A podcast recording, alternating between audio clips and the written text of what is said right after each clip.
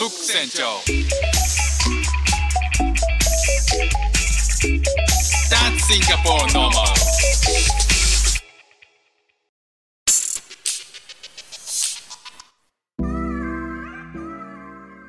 どうも、フック船長です。最近、英語とか、シンガポールのこととか、あの、完全に忘れて全く関係ない話をするっていうことも多くなってきて、あの、僕のチャンネルは一体何を話してるんだっていうことも、えー振り返ってみるとよく思って、ああ、またやっちゃったなとかっていうふうにね、あの、考えることが多くなってきたんですけど、まあ、喋りたいことがあの固まらないというかそれ以外にもあるのでまあこれはこれでいいのかなって思ったり本当はねあの絞ってやった方がいいっていう部分もあるんでしょうけどまあまあこれはこれでというふうに思ったりとかします。えっと今日話したいのは14年ぐらい前に、えっと、あるイベントに参加した時に、えー衝撃を受けた話なんですけどこれあの音声を始めて僕は1年ぐらい1年ちょうど経って、まあ、日々ねあの音声コンテンツとか音声配信の可能性とかを考えることが、まあ、割と多くて、まあ、皆さんも考えている、ね、人たちも多いと思うんですけど、えっと、声って、えっと、どういうふうに、えっと、影響を与えるのかその映像コンテンツとかとどう違うのかとか、えっとリアルで会ってる人と喋ってるのものとどう違うのかとかあのいろんなねそのコンテンツっていうことを考える上でえっとまあなんかこう耳から入ってくるもの特殊性とかそういったものをねことを考えながら何なんだろうな音声コンテンツって考えたりすることよくあるんですけどいやそういえばなと思ってえっと、思い出したのがあの14年前に、えっと、僕はその時え、えっと、アニメコンテンツをプロデュースするあのような仕事に関わってたんですよね。でその時にあの知り合いの、えっとまあ、アイドルが好きな、えー地下アイドルが好きなあの同僚がいて、まあ、彼と一緒に今度、えー六本木で開催される地下アイドルのなんかフェスみたいのがあるからそこに行ってみようよってあの誘われて、えっと、ちょっと興味があったんで、あ、行きたい行きたいって言って、まあ足運んだんですね。で、そこではもう本当に文字通りの地下アイドルで、僕は誰も知らないし、えっと、なんか、登場順、登場する人たちのパンフレットを見ても、まあ、まあ、ピンとも来ないっていうか。で、えっと、なんか、グループアイドルもいれば、ピンアイドルもいて、まあ、みんなそれぞれ踊ったりするわけですね。歌って踊るんですけど、えっ、と、まあ、入ってみたら、すごい熱気で、あの、もう絵に描いたような、えっ、と、オタクさんたちが集まってるんですよね。で、あの、それこそこう、チェックのシャツを着た人たちとか、本当にいるんだな、こういう、もう絵に描いたような感じっていうのを、あの、目の当たりにして、初めての景色に結構感動を覚えたんですけど、すごい人気があるグループなんかは、えっと、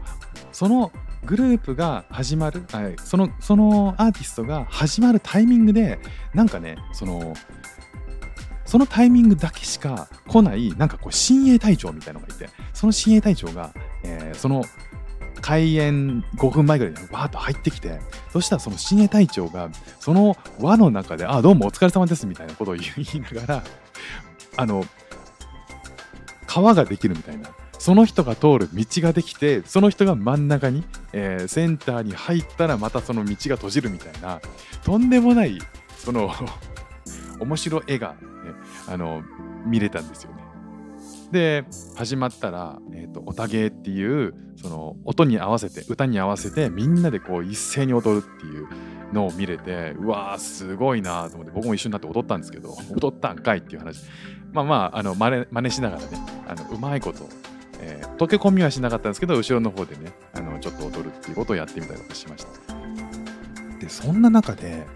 えっと、物販という場所があってですね、そのアーティストがいて、観客がいて、その観客の後ろ側に物販コーナーがあるんですね。で、アーティストがそれぞれあの CD を売ったり、サイン色紙を売ったりとかするっていう場所があってでそこに、えーあえーと歌ったアーティストさんが降りてきてそこにお客さんが列をなすんですよね。で、えーと「今日はありがとね」みたいな「あさっきもさっきも新宿ので会いましたよね。さっきもいたんだ」とか思いながら、まあ、そういうね、えー、と驚きのそのファンとの交流みたいなものを横で見てうわすごい世界があるんだな。まあそれもねある意味こうビジネスに生かそうとか思っていろいろこうチェックしてたんですけど。そしたら、えっと、アイドルのそのアイドルさんたちの商品ではなくて全く別のところに物販コーナーがまだあって CD が積まれてたんですよ。で見たらですねお兄ちゃん CD っていうのがあったんですよえなんだこれと思ってパッてジャケットの裏見たら100トラックとかあのものすごい量のトラックに全部いろんなシチュエーションの声でお兄ちゃんって言ってるだけの CD なんですよ。何これ誰が聞くのと思って。ね、その横にその横見たらえっとお姉ちゃん CD かな。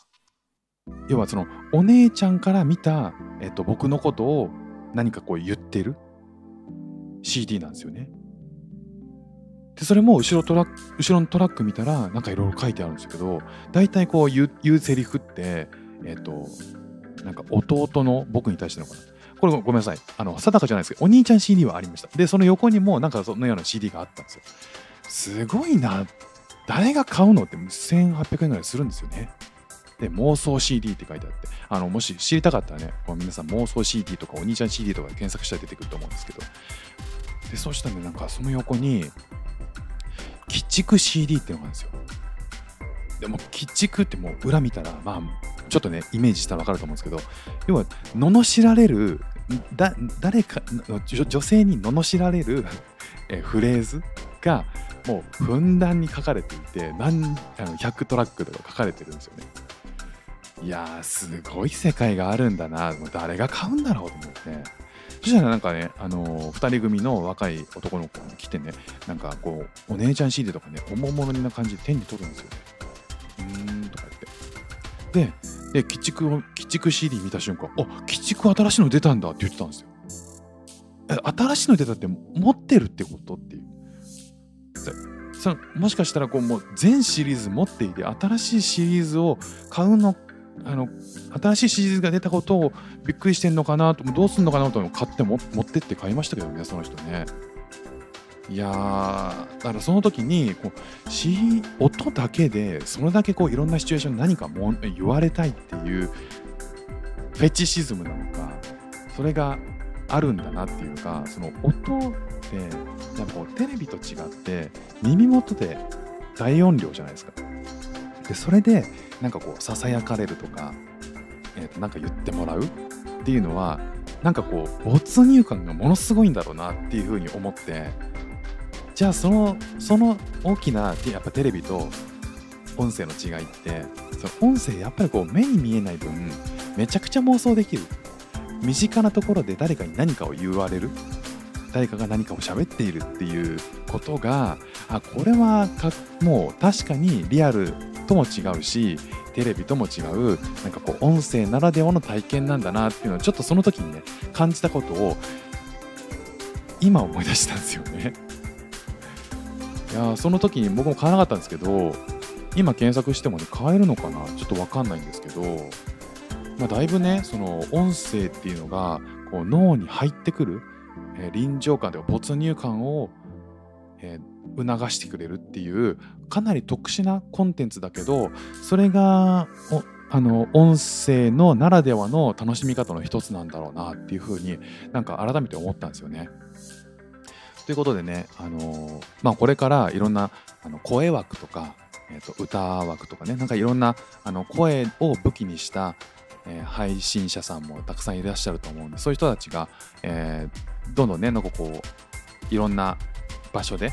活躍してるっていうのをあのこれからも楽しみだしもっともっと新しい、えー音声ならではのコンテンツっていうのが生まれてくるのも見て見届けたいし自分が作りたいなっていうふうに改めて思いましたね。ということで今日も聴いていただきましてありがとうございました。フック船長でした。ではまた。